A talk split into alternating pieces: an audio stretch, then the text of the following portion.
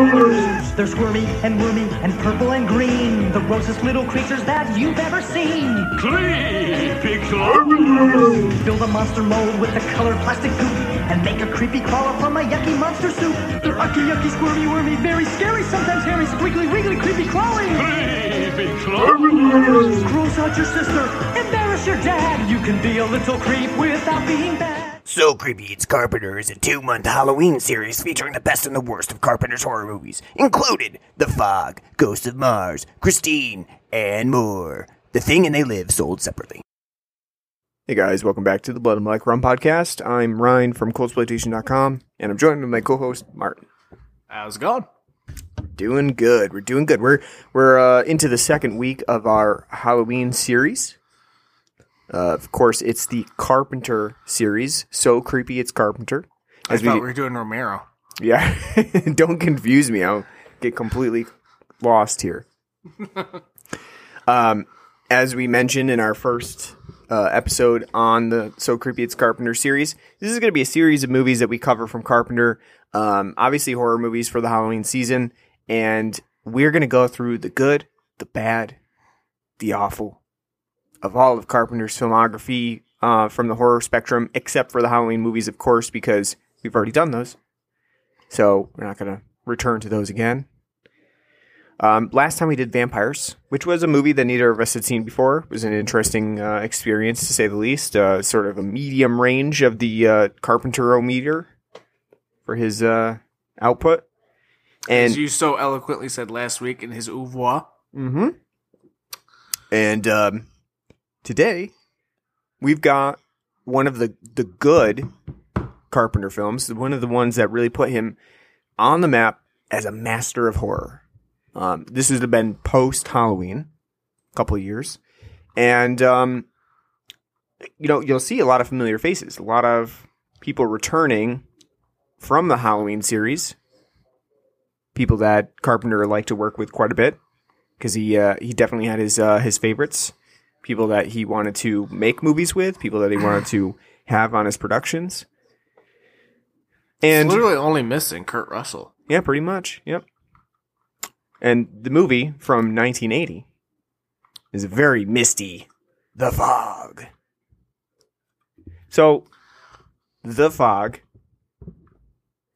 is a movie that I have seen a few times. Um, it has it's not so surprisingly, it's not one that I find myself returning to a lot for some reason. Um, I actually haven't seen it in a while. I want to say it's probably been years since I've last seen The Fog, so it was a good uh, reprisal of um, you know, actually getting to see this movie. And I think you said the same. I think you said you you know you haven't seen this one in a while, and actually you got a little bit mixed up with what The Fog was, right? Yeah, my mind kept thinking of the mist. You you would be you know forgiven for that mistake, considering the fog, the mist. They're very sim- similar synonyms for similar weather patterns. Um, but you know, the fog is um, is certainly a follow up to Halloween that I think works really well. Um, as we'll talk about when we get into the film itself, you know, I think that coming so close to one of Carpenter's other really successful horror movies, um, you can you can just see him kind of getting into a groove in the fog. Um, I and I think you know that that that's present with everything that happens. You know, it's the writing, it's the mood, it's the soundtrack, um, and certainly Deborah Hill's comp. Uh, you know her her uh, um, writing, like because she was a, a you know a, another writer on this film. They shared the credit. Her um, contribution to the movie is certainly palpable. Um, something that we don't really think about so much, but Halloween and the Fog really do have a signature from Carpenter and Deborah Hill. Um, it's something that kind of gets overlooked, especially um, early on in the career. I'd say it's definitely a companion piece. Stylistically. It sure is. Yeah, I think I think it feels very very similar to Halloween, and uh, it gives off a presence. And you know, I, I don't want to get too far into that in the intro, but it certainly does have a mood that evokes the same se- sense of, um, you know, atmosphere and uh, what I like to call like palpable dread almost. Um, that Halloween has too. So with the fog, you know, it's it's an interesting movie because I think it's a really it's at, at its core, it's a really it's got a really simple idea, right? It's it's a coastal town that has a pirate ghost story. And if you think to like local legend for towns like this, most of the time there is some sort of like pirate ghost story that can that you know has evolved over time.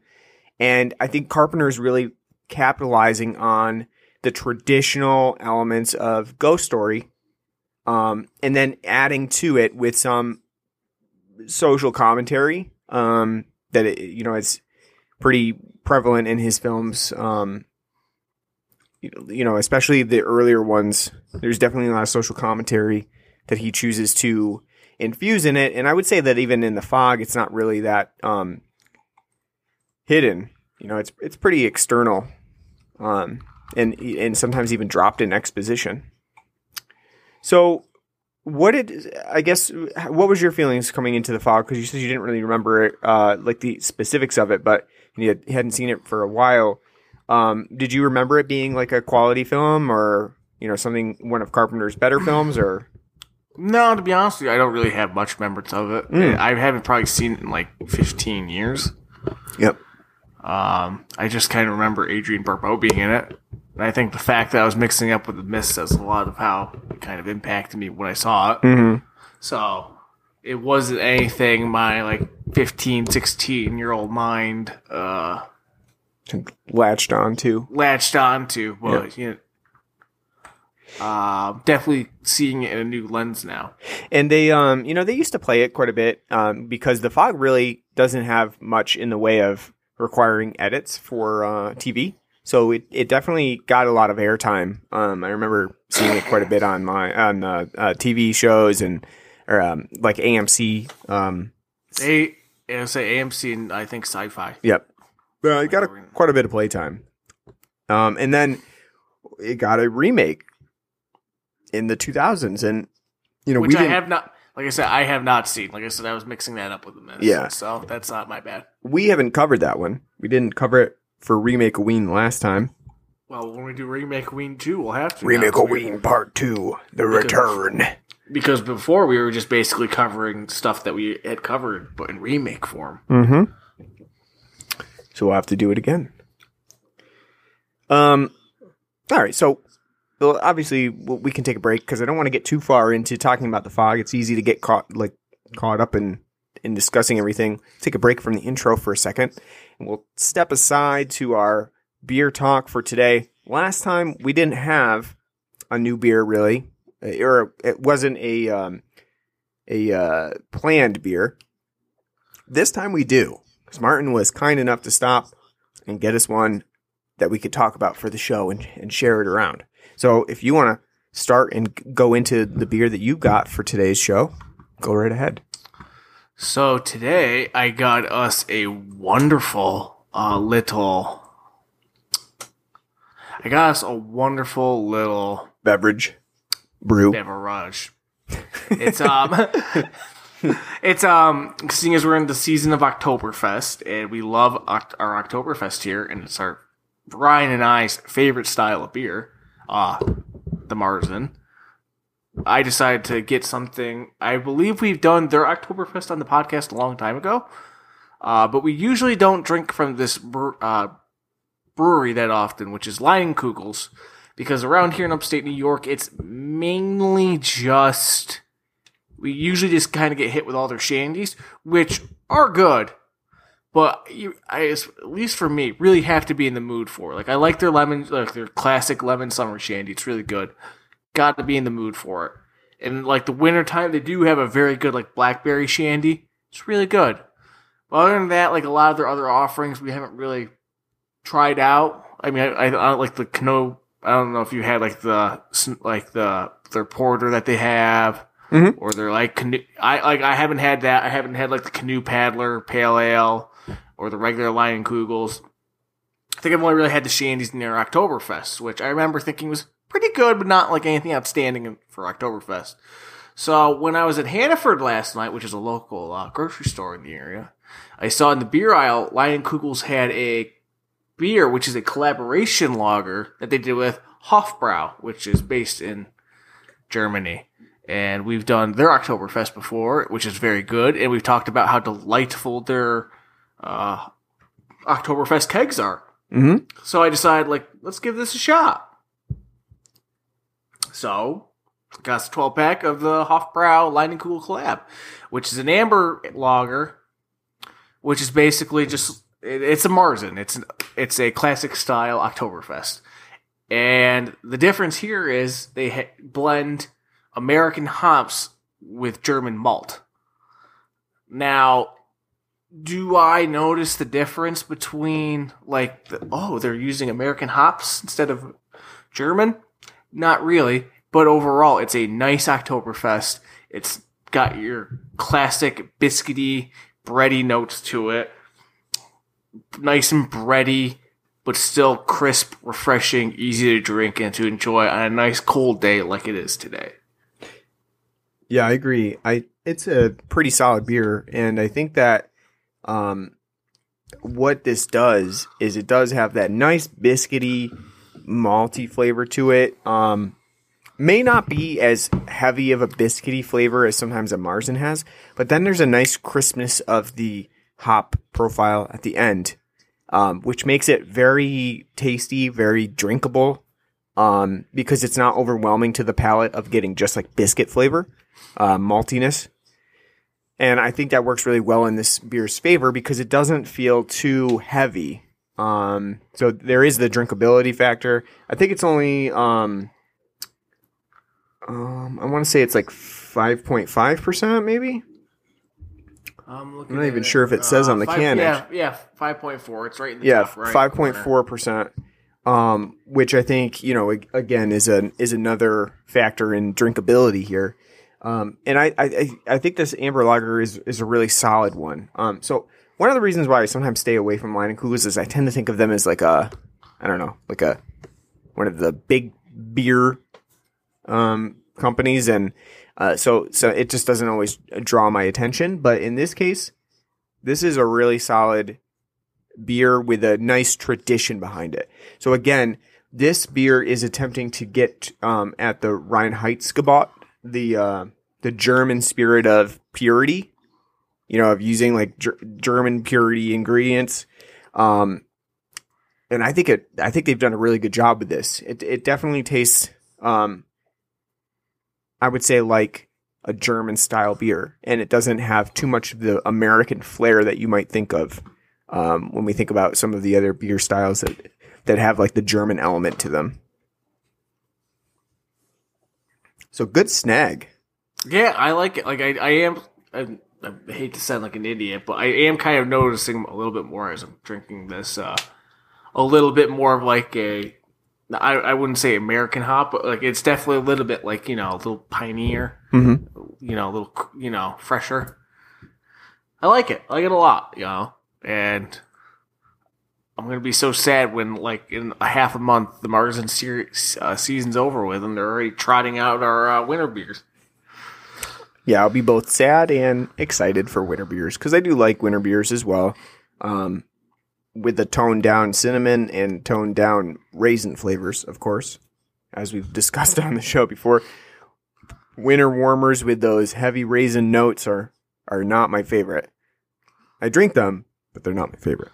You know, Sam Adams now just refuses to release Old Fezziwig out of spite. Yeah, that is that is really annoying to me. I wish they would just release Old Fezziwig in its own pack. You know, just Maybe maybe we should visit uh, Jim Koch like the ghost of Christmas past. You know, tell them Let nice- old Fezziwig go.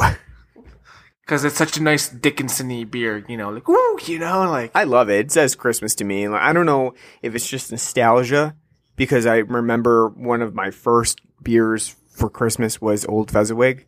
Maybe it's just nostalgia, but it says Chris. It's it spells out Christmas to me. You got to have the old Fezziwig. Because it also had that delightful, like I said, Dickens like label on it, like ooh, Yep. like you know, Merry Christmas, and no, they're gonna do something. Christmas to me. They're gonna do something stupid. All right. Well, look out for the Leinenkugel's collaboration with uh, Hofbrau, and uh, let us know what you think about the collaboration lager. Definitely a solid beer for the uh, Halloween season. And you'll know which uh what brands are the Hofbrau brands because we mentioned before all of their packaging comes with chesty barmaids on it. Well, this one doesn't. No, it doesn't. It has like the nice, like you know, like oh, Bavarian Street meets Wisconsin Street. yeah, yeah. A little, little mashup that's- there.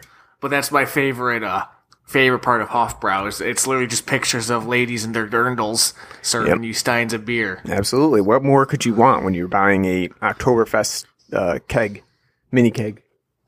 Makes me want to put my leader lederhosen on. Actually, I had sausage for dinner tonight. Fun fact.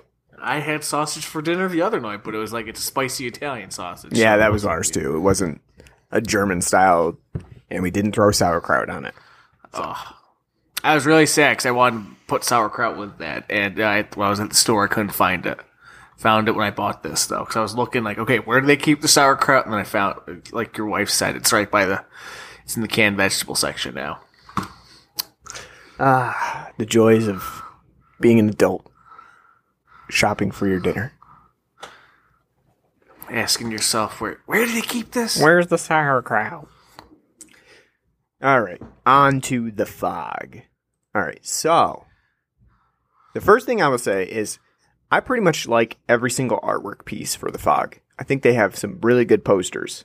If you look at on IMDb, the uh, original poster with uh, Jamie Lee Curtis, um, almost in like a Night of the Living Dead style shot of trying to keep the the ghost pirates out of the door. It's a great artwork. The new artwork that was done for Scream Factory's uh, Steelbook and Blu-ray releases, also great artwork. And you know why? Because the Fog has really good uh, villain designs for the ghosts. At first, I thought the pirates were a little, you know, like I thought it was a little cheesy when uh, back when I had seen the Fog for the first time. But now I kind of like the design. I think it has a uniqueness to it that, um, you know, lends its presence to the film, and then also it has to do with the mood that Carpenter creates too. Um, because you you know obviously if you just put some shadowy figures in there and you're not if there's no tension, you're not really going to care that much. It's just not going to do anything for you. But with tension, the character design is pretty well done. Thoughts? Yeah, right. It reminded me a lot of like Pirates of the Caribbean. Yeah, it, to a certain extent. Yep. You know, just expecting like, where's Jack Sparrow? well, this was a lot earlier Not- than uh, Pirates of the No, Caribbean. Well, so and it's also a lovely infusion of it. I know what you did last summer with the meat hooks and the fish hooks that they're for using sure. to. Yep.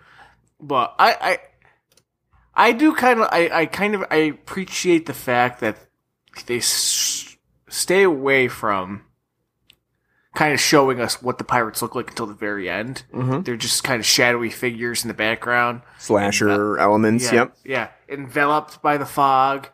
Um, when we do get to see them, it's very brief, but it's pretty cool. They got like this nice zombie effect with like worms and maggots on them. Mhm. Really cool. Part of the Uh, leprosy. Yep, and, I, and the whole them running around with the whole like meat hook things. You know, it's pretty cool and badass. So I think I like it overall, and I like the fact that they're shrouded in mystery for the most part. It gives that ambiguity gives it like a lot of lot more tension to the to what's going on in the film. Yeah. So the fog. I guess I should probably should have gone into this before, but the fog is a story about a coastal town that's being plagued, obviously, by the fog. And the. Antonio Bay. Antonio, yeah, I love that name, Antonio Bay. I'm not really sure where that came from, but it's a very, uh, it's a very interesting uh, name for a town, a coastal town. Should just be called Antonio Banderas. Yeah, Antonio Banderas. Banderas. Oh, the Antonio Banderas, California. You don't know it, but in 10 years, he's going to be a big star. So the fog is about Antonio Bay. The fog is creeping in. There's a big fog bank, and guess what? Adrienne Barbeau is our our main narrator, a Stevie, who is a a lighthouse Warrior- keeper slash uh, radio host from the lighthouse who loves to give nightly, like every six minutes, weather reports. Like, did you notice that at the beginning of the movie? Like Stevie, like because there's that whole there's a pretty long credit sequence of like you know we're going through the the uh, the the town and seeing like the different coastal areas and the lighthouse and and Adrienne Barbeau is delivering the the news reports over the radio and there's like literally like a jazzy song for like three minutes and then Adrienne Barbeau comes on again and is like and um, I see that the weather is kind of crept up on us and it's looking like a you know it's looking like a fairly clear night but we'll hear from the meteorologist soon and then like another three minutes goes by and she's like and it's a nice clear night it's 12:06 p.m. or a.m. and we're uh, in the midst of a great night and it's like wow this lady really likes to give up to the date weather reports Well, she's very, like I said, she's very much like the lady from the Warriors. Like, can you dig it? The Warriors out on the run. She's like, all right, listen here. All you sailors out there going out into the night to drink some Budweiser. We have some smooth jazz for you on 1340 Antonio Bay's favorite station. well you know what though And then she just and she just keeps doing that over and over again. It's like no wonder why these sailors are getting drunk. They're having to listen to, you know, like you know, like a little Well- two minute jazz break, and then like, all right, here's another song for you, you cats out there on the ocean. Well, see, in the late 70s and early 80s, you were pretty hard up if you weren't living in like on 42nd Street. You know, you were trying to find whatever you could for your to get your rocks off, right? So it seems like those fishermen are listening in late at night. They're getting drunk and they're like, "Oh, we got to we got to tune in for Stevie. She sounds pretty sultry." I wonder if it's that Adrienne Barbeau. Yeah, it's it's it's like the thing to do in this town. Like everyone's tuning in because Stevie is so sexy. It's like it's like radio sex coming over the, the over the air here. And, You know, she's delivering such risque uh, reports about the fog and the clear night skies on their uh, centennial anniversary. it's, it's you know it's music to my ears. But um, Which, by the way, too, like kids out there, not only is this a radio station that plays things like eight tracks, cassettes, and records, it's an AM station. It's not even FM. It's a fucking AM station. I mean, it seems like this is a pretty tight knit town, so that's literally the only radio station that is coming in uh, in Antonio Bay. That's the only thing they're paying attention to. I know, but who's like, so what's running on the station when she's not at the lighthouse? Yeah, it's true. Like because she's only there at night. She's only keeping tabs at night. So what are they? What are they? What are they putting on the on the air at the the, the uh, Yankees game? Got the Yankees uh, afternoon game on. Hi, folks. Welcome to John Sterling and Suzyn Waldman here for your New York Yankees. Yeah, I just I love the the incorporation of the radio in this movie because it does feel of a time, right? You know, because it's one of those movies that is the, the small town lifestyle. Um, everybody's listening to this radio station, and there even comes a point where Stevie is basically proclaiming that she needs help for her son uh, when the fog is actually setting in, and uh, you know, basically asking anyone listening to go to her house to help with her son. And you know, obviously now there's XM radio and FM radio, and most people are not listening to WENT over here um, in, in our area. You know, just like religiously, where they would be able to uh, respond to Stevie's uh, cries for help. But it is certainly of a time. But I do love that element to the movie because it does lend a very interesting like narrative to it. And We get that very beautiful oceanic vista of Adrienne Barbeau walking down to the lighthouse that I said looks very exorcist esque. Like you make one wrong step and you are rolling into the drink, and that I, I thought you're. I thought when you said that she was gonna go like falling ass over tea kettle down the hole. doesn't it? I mean, and and like to be honest with you, the stairwell is so long that it's like, oh, and she's she's been rolling for five minutes, and no one could stop her. Carpenter's just sitting there like keep the shot. you imagine just like picking up speed, rolling down that staircase to the point where you're like, I'm, I know I'm going in at some point. I just don't know when it's going to happen. I cannot stop myself. It's a great needs- shot, but Somebody needs to tell me when they think uh what they think Carpenter smokes because I can just see him like lighting up like some like uh lucky strikes and being like keep the shot going. well, speaking of Carpenter, he shows up here early on in the movie. He's uh, A the- vagabond. Yeah, that's right. He's the assistant uh, to uh, uh, Father Malone, and uh, he looks like a, a Tom Petty guy that rolled in manure. Like he he looks like he's you know a very disheveled looking man in this movie. Everyone's favorite vagrant. That's right. Shows up real quick. You, you gotta gotta be on the lookout. His name is Bennett. And then interestingly, Bli- there's let's also a say, sh- let's say blink and you miss him. Yeah, pretty much, yeah. Be, and and that's actually what happens to Father Malone because he says he's going to leave. Father Malone says, "Oh, wait a second, Bennett," and he's gone. that's Carpenter for you. I can't even be bothered to stick around. Don't you want to be in your nah nah nah no no. but anyway, so we digressed quite a bit. But the fog is about it's coastal town, Ant- Antonio Bay lighthouse, run by Stevie. Jamie Lee Curtis is for some reason hitchhiking around out in the the wild. Finds a ride with Tom Atkins' character Nick Castle, And what a name. What a poor name. Nick Castle. Yeah, but Like- the porn name like, doesn't what- match in this case because Tom Atkins is missing a vital component of, Of his Tom persona. Atkins. Yeah, Tom Atkins, mustache. He's missing it this time. So right there and then, Jamie Lee Curtis hitchhiking into town should have been like, "Oh, excuse me, you're not my type. You're missing a mustache." Well, no, she she was like when like she's hitchhiking, he comes to a screeching halt and picks her up, and she's like, "Are you weird?" Yeah, I'm weird. As he's like drinking and driving, and she's just like, Yeah, she's, She's like, "Oh, good, "Good." good. You're weird. I I'm glad." Yeah, I always Right. wanted to fuck a weird guy. I made a note of that too. It's like, ah, the '80s, the good old days when you can just be out at midnight drinking from Budweiser can freely, nice, you know, church shot. You know, old church you key know, can. Need to go back to that, but yeah, he's just sitting there, hands it off to her, like you know. Just imagine. I wanted to see the scene in this film where he gets pulled over, like, "Sir, yes, you been drinking and driving tonight? Yeah, all right, sir. Have one for me too." Just be careful. yeah, no, it's great. It's, times were times were a changing. You gonna fuck that girl? Probably. Good. Do you even know her? No. Good. Even better. Good. Good.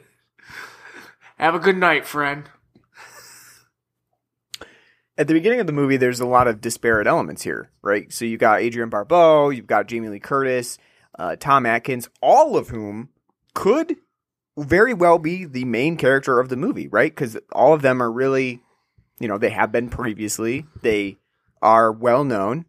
We're not really sure who's the focus in this case. And that's an interesting part about the fog is that there's really not a focus per se. Eh, I would I would disagree because I don't think Jamie Lee Curtis is ever to, meant to be the focus of the film. It's either it's Adrienne Barbeau and Tom Atkins Mm. because at times uh, Jamie Lee Curtis's character in this feels very ancillary and Yeah. just kind of and just kind of there. She because, does, yeah. She kind of like, slips oh. off. Like, oh, we just need somebody in there for Tom Atkins to fuck. Because that's like literally her whole character arc in this film. She meets Tom Atkins, they fuck, and they're like he's like, oh, by the way, what's your name again? And she, Weren't you moving then- on to Vancouver? yeah, and then and then she's just al- along for the ride, and she's like really disheartened, like, oh, these people are dead, and it's like. Well, you don't even know these people. Why do you care? Tom Atkins knows these people, and he doesn't even fucking care. Just- Yeah, that's right. he doesn't You know, so care. she, so she's very, she is definitely feels very ancillary to what's going on in the film. Yeah. Yeah. I mean, I agree with that. I was just saying, you know, with the names alone, you're like, who's going to be the main character in this? You know, it could be Adrienne Barbeau, could be Jamie Lee Curtis, can't be Janet Leigh. She's a little too old for this at this point. She's fucking. They ripped her straight out of Jaws, but gave her a little compassion. yeah, absolutely. As It- as the mayor who's like hell bent and like we're gonna have this event. Yeah, yeah. So, so let me get back to the synopsis. So you got Jamie Lee Curtis and Tom Atkins coming into the town. Tom Atkins lives there. Uh, the fog's rolling in, and we find out that they're having a centennial event in Antonio Bay. It's the hundredth anniversary. They're going to celebrate it, and Father Malone finds out from a journal that he finds in the in the rectory. He finds out, you know what? Our founding fathers of this town, they fucking murdered some people who were lepers going to try to start their own colony. And they stole his money, his gold. So the whole place was based on lies and murder. and that really shakes Father Malone up. And obviously, that is the intention of the, the pirate ghost. They're back from the grave and they are pissed. And they need six, um, what do they call them? Six sacrifices, I guess um, to carry out the curse of Antonio Bay Something like and find the gold. That part of it, the whole idea behind like the six sacrifices and stuff like that, little bit out, you know, like doesn't really have a lot of context to it. Kind of, kind of skimped on in the script from my point of view. It's not really explained all that well. But I don't really think it needs to be. I don't even think they really needed the six people, really. They could have just said, you know, these pirate ghosts are pissed. It's the 100th anniversary. They're coming back from the dead and they want to wreak havoc on the town of Antonio Bay. Not, you know, it's like the sins of the father type thing. They don't really care who it is that they're coming after. They're just mad. And that would be too, to be honest with you. So think about that scenario. You have leprosy. You say, you know what? I understand. No one wants to look at my body falling apart.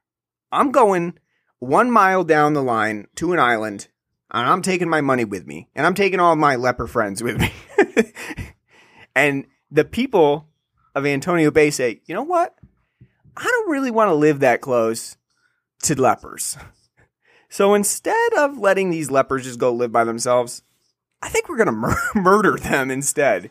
I mean, that is pretty shitty to do.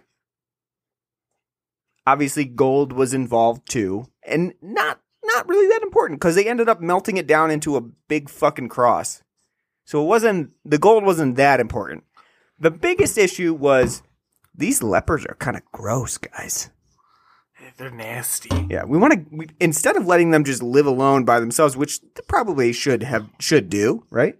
Don't spread the leper leprosy to other people. You're gonna live alone. Instead of letting them do that, we kind of have a problem. It's like the HOA people, right? We kind of have a problem with your house having like a couple of gutters hanging off the sides a little bit. Bringing down the HOA. So we'd rather murder you instead. so that's that's my synopsis of what happens with these pirates. So I would be pissed too as a leprosy pirate. I'd be a little bit mad, be a little offended. So my arms falling off.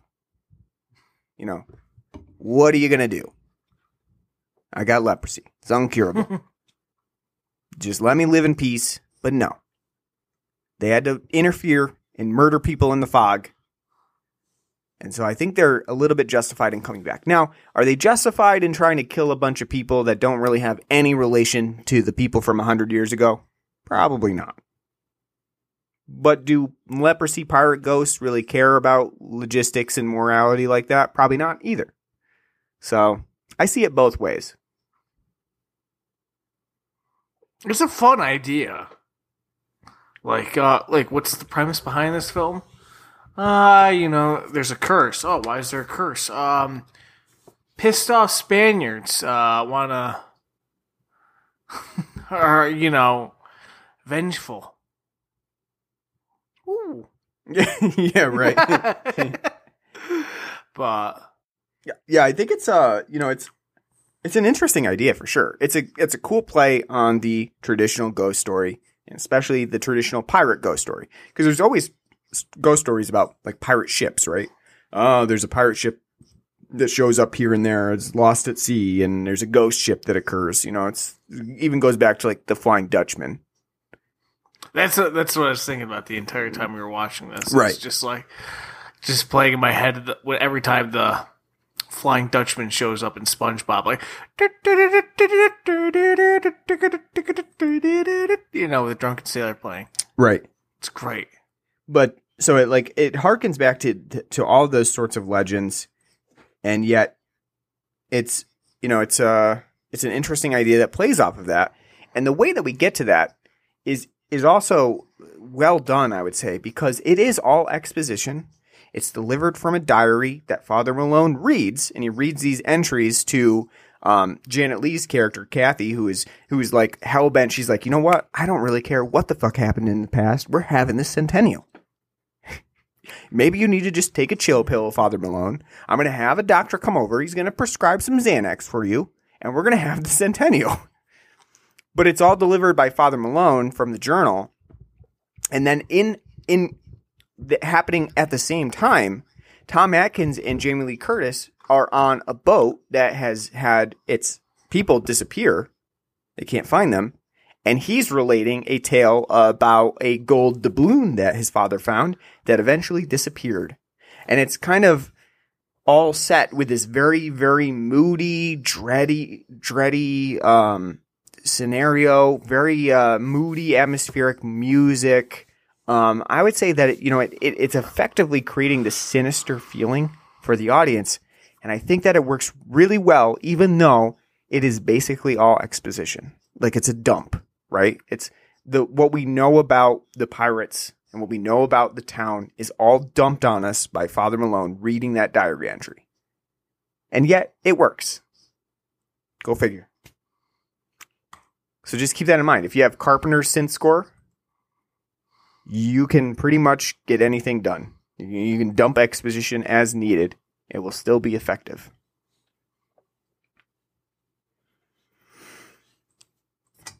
So yeah, what did you uh what did you think about the um the way that this film weaves in like Stevie and uh Nick Castle and Jamie Lee Curtis's character together Like because they're kind of all segmented.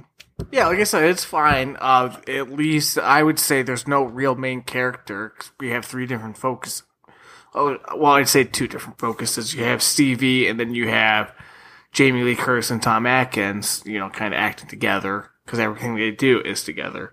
Um, I'm fine, and I like the premise of, you know, I like Stevie being like, uh, in the radio tower and being like, oh, you know, I don't know what to do, et cetera, et cetera. But at the same time, uh, it got a little an- annoying, grating at times when she's at the fucking station and all you're hearing is like the music playing over and over again, all her, you know, little quips that she's got going on. Uh, but I think it, I I think it works well though. I think overall, you know, having that disengage, you know, that engagement between, you know, two different protagonists is uh, it works well. Yeah, I thought it was interesting because Adrienne Barbeau doesn't really have that much to do in this movie besides deliver the the voiceover. Um, she's kind of like lacks agency. She doesn't really do much of anything, and at the end of the movie, she actually is pretty helpless because she's climbing up onto the top of the lighthouse.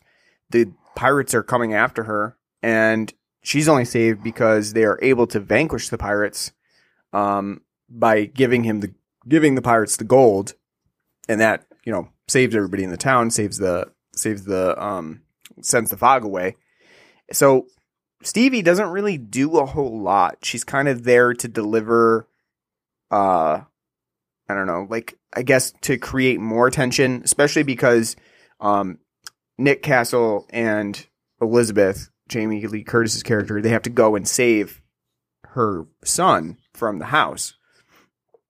Um I would argue that that scene is actually pretty tense. It has a really good moment of like with all the fog coming in, and there's a you know someone was very busy with the dry ice, like ordering it. Like, um, I can just see the conversation now. Like they put place the order. Like you put in like a ton of dry ice. Was that like was that you know is that literal? Was that figurative? Were you just saying a ton? Like no, no, a ton. Yeah, no, a ton. This this production Well, we needed a ton of dry ice. We need a fuck ton. We need, we, you know, we need Like was it all the dry ice. Was that a typo? Did, did you put in? Did you did you write that incorrectly? No, nope, a ton. But anyway, you know, th- I think they did a really good job with the setting the atmosphere with the fog because you're right. That is the most effective part of the fog. It's not the pirates that are like just you know, literally there standing. It's the fog that encompasses them and just seeing their arms reaching out or the, the weapons coming out, the hooks coming out. That's the more effective part. And that you don't really know where it's going to come from. Um, I think that's what works the best. And so that scene in particular works really well because it uses the fog throughout all of that um, interior element in the house.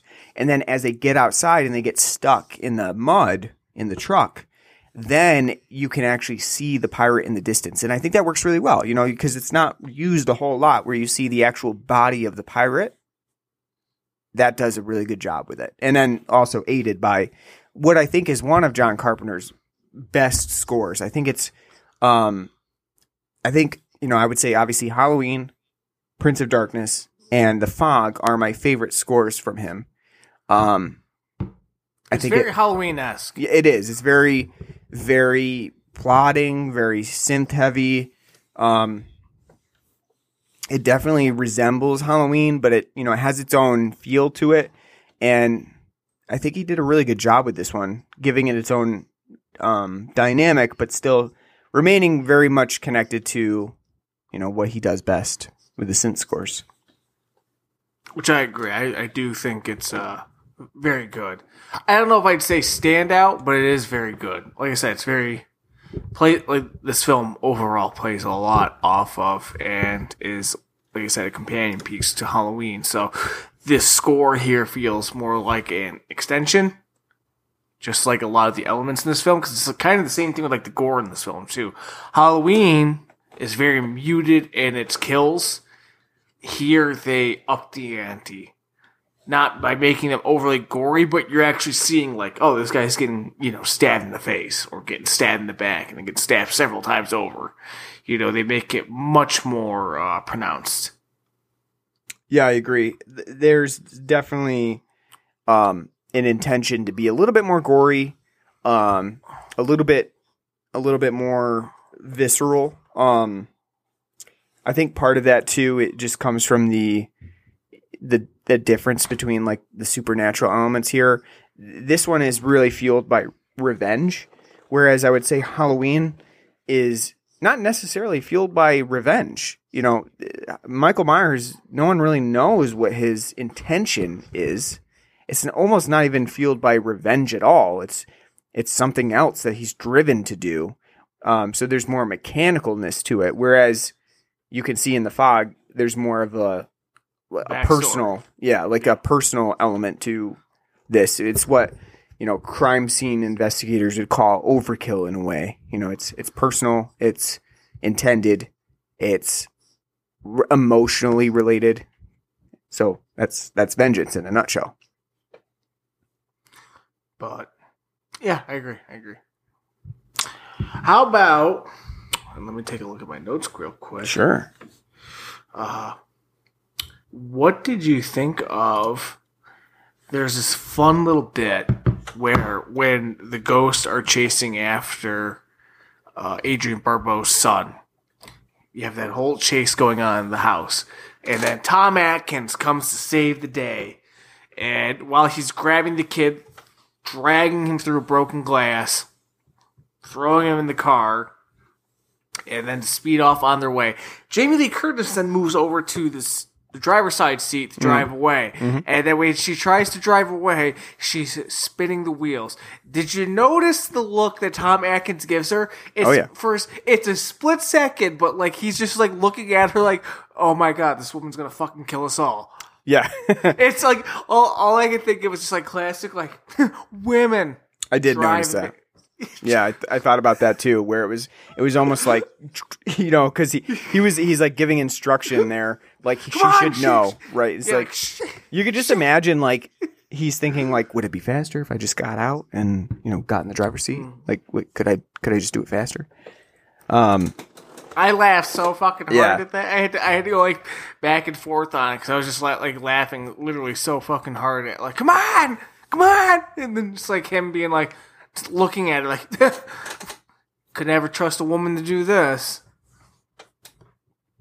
Yeah, that not that I'm saying. I, I was saying not that I'm saying I agree with that, but just like his like sh- his look was just fucking perfect, beautiful. So we didn't go over who would you pick in this?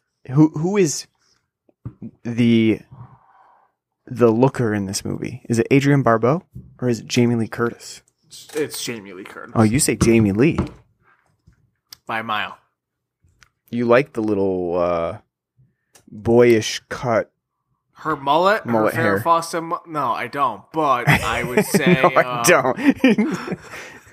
I don't. But I mean, J- Jamie Lee Curtis has always been somebody that I've found attractive. So that is interesting because my wife always brings up the fact in Halloween how she looks. They made her look so frumpy no, looking. no, sh- like she looks not- like fifty years old in that movie. Yeah, no, she's not wrong. She is frumpy shit. I'm not saying about that though. I'm saying overall. Yeah. Yeah, I know what you mean. I know what you mean. She's she's busty, she's uh she's got the the bod, she's got the attitude. I get I get what you're saying. Yeah. So I'm I'm I'm saying Adrienne Barbeau. Uh I think she's looking a little bit better in this movie. She's definitely you know, she's definitely got um I, I like her hair. I like the uh the kind of like 80s teased look that she's got going on. Um and I will say though that she has a serious case of morning smoker's voice because that one scene that she wakes up when her son wakes her up, um, she's obviously been working at night, but she wakes up and she's like, "What is it?" she, What do you want? yeah, she's like, "What do you want, Andy?" What do you? she's got a, a serious case of smoker morning smoker's voice. Super hoarse, but I, I'm saying Adrienne Barbeau. I I can respect it, but again, like I've I've always thought I've always had a little thing for Jamie Lee Curtis. Or- like I said, not not in you know Halloween and such, but I mean just like overall, especially when she had that like short pixie cut in like the late '90s, early 2000s. Yep. I'll even open it up one step further. How about Nancy Loomis? Who is? Nancy Loomis, who's um, Janet Leigh's Who? assistant in this. Who? You don't know who Nancy Loomis is? I know, but I'm just being an asshole. Yeah. How, yeah, I'll even open up Nancy Loomis too. so if you do have a, a response to that, you can let us know in Ja- the comments. Everyone knows Janet Leigh was the best. Well, to be honest with you, I would say everyone knows Tom Atkins was the best, but he's missing his mustache. No, we he's can't. not. Yeah, No, he's not. The fact that he doesn't have his mustache, he, just looks like an idiot drunk in this film. Otherwise, if he had the mustache, it would totally be Tom Atkins all the way. If Unfortunately, we don't. not, it's not Halloween three. Tom Exa- exactly. We don't get the ass shot from Halloween 3 in this one. S- seriously lacking in the nudity department from Tom Atkins. Um, have have half a mind to write to John Carpenter and say, why didn't you include Tom Atkins' ass? Hell, I, f- I- like I said, that's why I feel like half the reason why Jamie Lee Curtis is even in this film are characters there because Tom Atkins like, no, I won't be on screen unless I get to have you know sex with somebody. and then Jo- John's like, all right, all right, and I know someone who will do it. Her mom's gonna be in here too. All right, so we didn't do this on the last episode, but if you had to give a creepy rating to the fog, what would you uh, like? What, where does that fall on the What do creepy you mean? rating? What do you mean creepy? On the so creepy it's Carpenter rating, Oh, um, meaning is it a good? Is it a bad? Is it a mediocre so-so Carpenter? I'd say above average. I'd say above average. Okay. It's pretty good. And when you say above average, you are referencing what as the best, versus what is the worst? Well, well, I guess you don't have to tell us the, the worst yet, but you're referencing it in regards to like put it put it in like a spectrum. Like where does it fall between what and what? Hmm. On the Carpenter scale? Yeah, on a carpenter scale. All right, let's take a look. I'll say Is it metric or is it English? Um, we're we're gonna go with Indian. Um, it's creepier. Hmm. You know what? No, I'd say it's uh, it's on the lower creepy scale. As I'm looking through his filmography, it's creepier than vampires. But is it creepier than Halloween? No. Is it creepier than Christine? No. Is it creepier than The Thing? Definitely not. Hmm. Um, That's interesting. Um, that you would say Christine. Be interested to. Uh, so I've spent a while since I've seen Christine too. So it'd be interesting when we when we revisit that one. How I feel it's been a while for me too, so I, it's it may always- change. you know it's always pending to change. But I would I would say no because I think though it did in up the intensity in this film from Halloween, it's not. And it's it is more visceral. I think in the fact because it is more visceral, it kind of loses that creepiness. Because as you said, like uh, when you talk about Michael Myers, what makes Michael Myers such a compelling um, villain in the first film is the fact that he's so ambiguous and we don't know what his motives are, what it is. We're just going off of Donald Pleasence saying that he's, you know, evil itself and he just goes. And then the films have done varying damage to that concept ever since. But, you know, so here it's very upfront and it has a set premise and I think it does it well.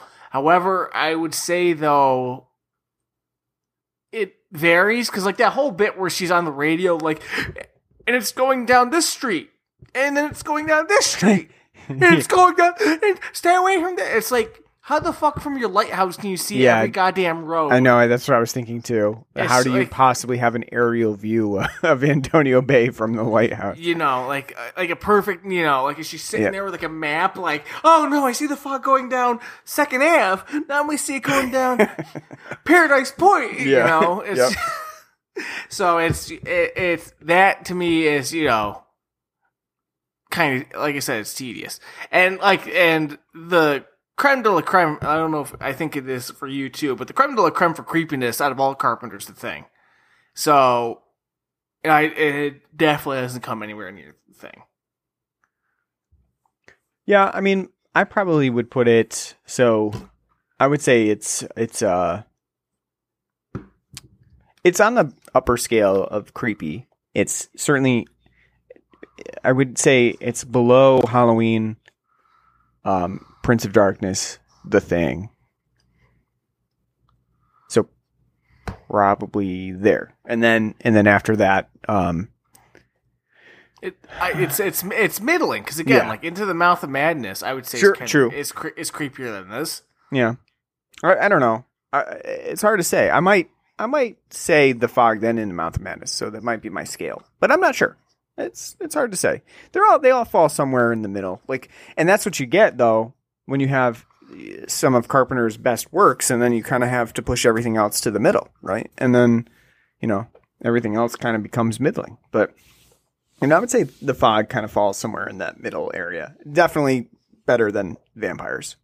I'm sure when we do all of the films for this series, we'll we'll finally rank it in that last episode and like kind of go through and say like this falls here and this falls here. Uh, I just wanted to get a, a kind of an an idea of where the fog fell for you at this point.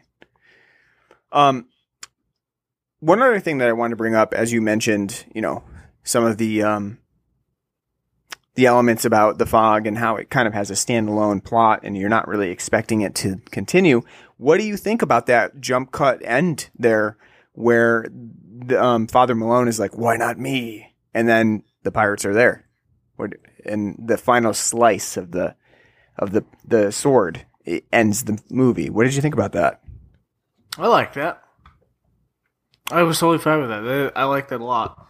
Uh, the fact that like you think like the these leper pirates have been satisfied, and then they show up and like, no, fuck you, we're still getting your six, even after you're giving us your, golden cross.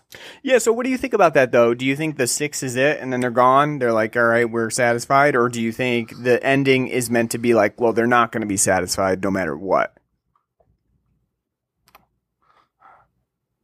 No, I I, I think that they're not going to be satisfied. So it's just kind of so you think the mist was, or the fog dissipating was kind of just like, eh, yeah, you know what? We decided that we're not, Well, we're not satisfied. well. I think it they were satisfied for everybody else, but then they still had the Gotcha. Okay, so you're you're yeah, so you're saying they're not satisfied. They just want to they want revenge against the people the the ancestors that really did have an effect on their you know, their deaths. yeah. Okay. Yeah. I think I get that. I I don't think we're supposed to think that the fog is like, you know, going to continue. I think it's dissipated except for that final death. Um and I think that's what, you know, that's what stopped it from becoming anything else. It, it does it's just really a standalone plot. You can't really get away with it again. You know, I don't think there could be a fog 2 where you continue to explore the same ideas. It's it's not really a movie that you can get more mileage out of.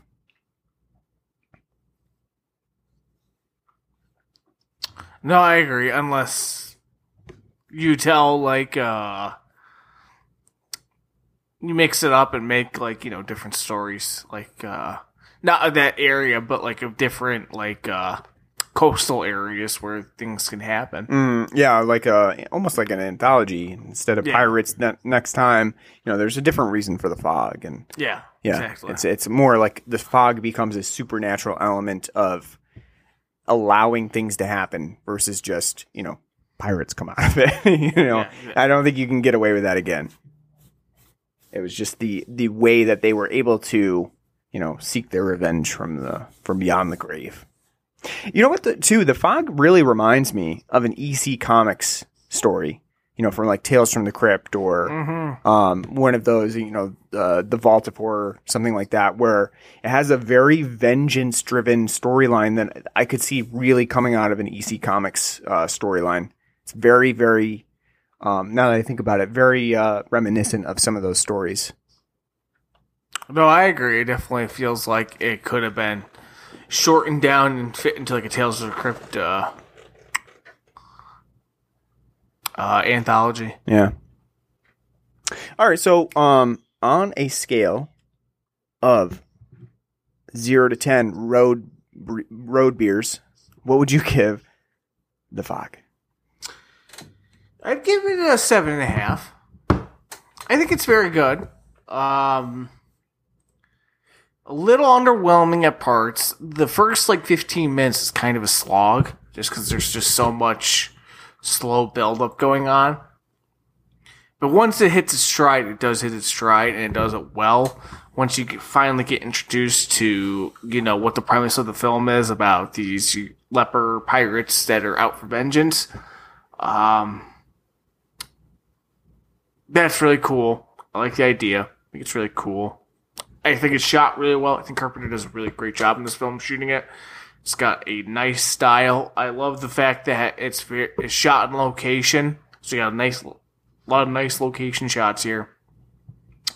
Um, I think everyone does a great job in the film. I think Adrienne Barbeau is great. Tom Atkins is Tom Atkins. Jamie Lee Curtis, I say, is a little underwhelming, but sh like I said, her character's very ancillary in this film. She doesn't really need to be here. She's kind of there, but she does well with what she's given. Um, I like the fact that they up the go up the kills from Halloween. They're not very creative because it's still just slash and kill, but they're showing more of what's going on kind of up that slasher Annie that we see later on. And it does have a lot of ideas kind of borrowed from other films, with like Jaws being one of them. But overall, I'd say it's a very interesting film. It's worth a watch. It's a lot of fun. It's only 90 minutes. Very enjoyable, quick watch. Um, outside like the first 15, 20 minutes, it's doesn't feel like a slog after that because there's so much buildup going on. but I'd say overall something to check out, and watch, and experience because it's not something I've done in a long time. Yeah, I probably I, would- I would give it an eight. Um, I think it's pretty effective. I think uh, it has a chilliness to it, a broodiness to it that uh, works rather well. I think a lot of that is that comes from the atmosphere of um, Carpenter's shooting and his uh, his um, score, and w- we'll see this pop up again as we do Prince of Darkness, which I think is probably the most effective brooding um, film in Carpenter's canon. Uh, but I think the fog comes fairly close to that, I, and I don't think it matches the um, Halloween's feel either. But it's pretty close, and I think it does a pretty good job as a, a follow up to Halloween um, with an interesting storyline. And I, I really like the traditional ghost story element uh, of pirates. Uh, that's kind of played up a little bit, given a little social commentary there. Uh, I think he does it rather well. Uh, I like the main characters that are interspersed throughout this. Um, you know, there's not really one focal point. The only problem with that is Adrienne Barbeau does kind of get short shrift there, and um, Jamie Lee Curtis does kind of fade into the background later on, kind of literally. Um, at a certain point, especially in the climax, she kind of is just being held at a window by a pirate, and that's like her her only contribution to that whole scenario. Uh, so she's kind of literally fades into the background. Um, but other than that, I think it's a, a pretty effective movie. It does what it does well, and um, you know, though it, it doesn't match some of the other um, highs that Carpenter has done in films, that's a pretty lofty goal anyway. And I think it does a pretty good job with what it what it attempts to do anyway. Um, and I think you know people will have fun with it. You're right. First 15 minutes or so is kind of uh, slow and and kind of uh, poorly paced. I think, and some could argue that is Carpenter's mo. Um, you know, Halloween you could argue is somewhat slowly paced at the beginning of the movie too. Um, Prince of Darkness for sure. Um, the thing is actually one that kind of transcends that. Doesn't really have a slowly paced uh, beginning. Uh, it's, it's actually, I think, well paced throughout. But I would I would argue that Carpenter does tend to lean towards slow burn rather than uh, really, you know, jumpstart films. The only thing I will say, he does use a lot of jump scares in this movie uh, with with loud sound effects. Um, right towards the opening, there's that rock that falls from the from the wall, very loud jump scare. Uh, there's a couple others uh, like the body falling out of the ship. So he uses those quite a bit in the fog, which is not something that he's always, you know, relied on. So kind of interesting. Um, so yeah, I mean, I think the fog's pretty good. It just doesn't match some of the best work from Carpenter. So next week, I gotta check our schedule here, but I think next week we're going to a re- a, a worse one. Is mine. What are we doing? what are we doing? I want to say we are going to be doing. Man, what are we doing? I gotta look, gotta look at my my schedule here. I think we're we're doing uh, Ghost of Mars. We are. We're doing Ghost of Mars. So You should say that for last. well, you know what though? In my opinion, You don't want. It, it probably is not his worst. I actually have never seen Ghost of Mars. Wow. I've never seen Ghost of Mars. To be However, frank, I would say to be frank, I saw it once back when it came out, and I remember liking it. So, oh, okay, so there you go. so was like twelve. I was twelve years old. So yeah. I think that the Ward is probably his worst, but that is my guess. Um, without having seen Ghost of Mars, so we'll see how I feel about it. Um, Ooh, it's got Jason Statham. hmm you can't go wrong with Jason Statham, right? It's Jericho Butler. But uh, I don't know. We'll we'll see how it goes. We'll see how it goes. I'm interested because I know it is pretty infamous. It's been so long. Like I said, I like I said, I remember watching it when it came out on DVD and being like, "Yeah, it's I like it." But like I said, I mean, it's so long ago. Yep. Well, should be fun. Uh, hopefully you enjoyed our fog episode, and hopefully you stick around for our the rest of our so creepy it's Carpenter month. Hopefully you like our uh, intro as well. I spent a lot of time on it, so I hope you think. Yeah, I, I hope you uh, enjoy the the humor in it for sure. I still haven't heard it. You'll have to listen. Uh, so, thanks for listening. We are on pretty much any podcast app that you can think of. We're on uh, Apple Podcasts, Google Podcasts, Stitcher, um, our home at anchor.fm. And uh, if you subscribe to us, leave us a nice rating. It helps us uh, get our name out there. We appreciate that. Uh, we're on Facebook and Twitter. You can search for us on there, Blood and Black Rum Podcast. And we have a Patreon page at patreon.com slash Blood and Black Rum Podcast. You can donate to us. You can also donate to us on our anchor.fm uh, page as well. So whatever you choose to, uh, whatever platform you want to donate on, we appreciate whatever you can give. Helps us keep the podcast running, helps us buy beer. Um, it always goes back to the beer. I'll tell you that. And uh, finally, you can write to us at Blood and Black Rum Podcast at gmail.com. Let us know what you like about the show, what you don't like, uh, any films that you want to see us cover in the future, and we'll definitely take that into consideration. So next time we'll be back with uh, more So Creepy It's Carpenter, Ghosts of Mars next week, because we're doing this weekly throughout the season of Halloween. And we hope to have you back. Take care. That's your cue.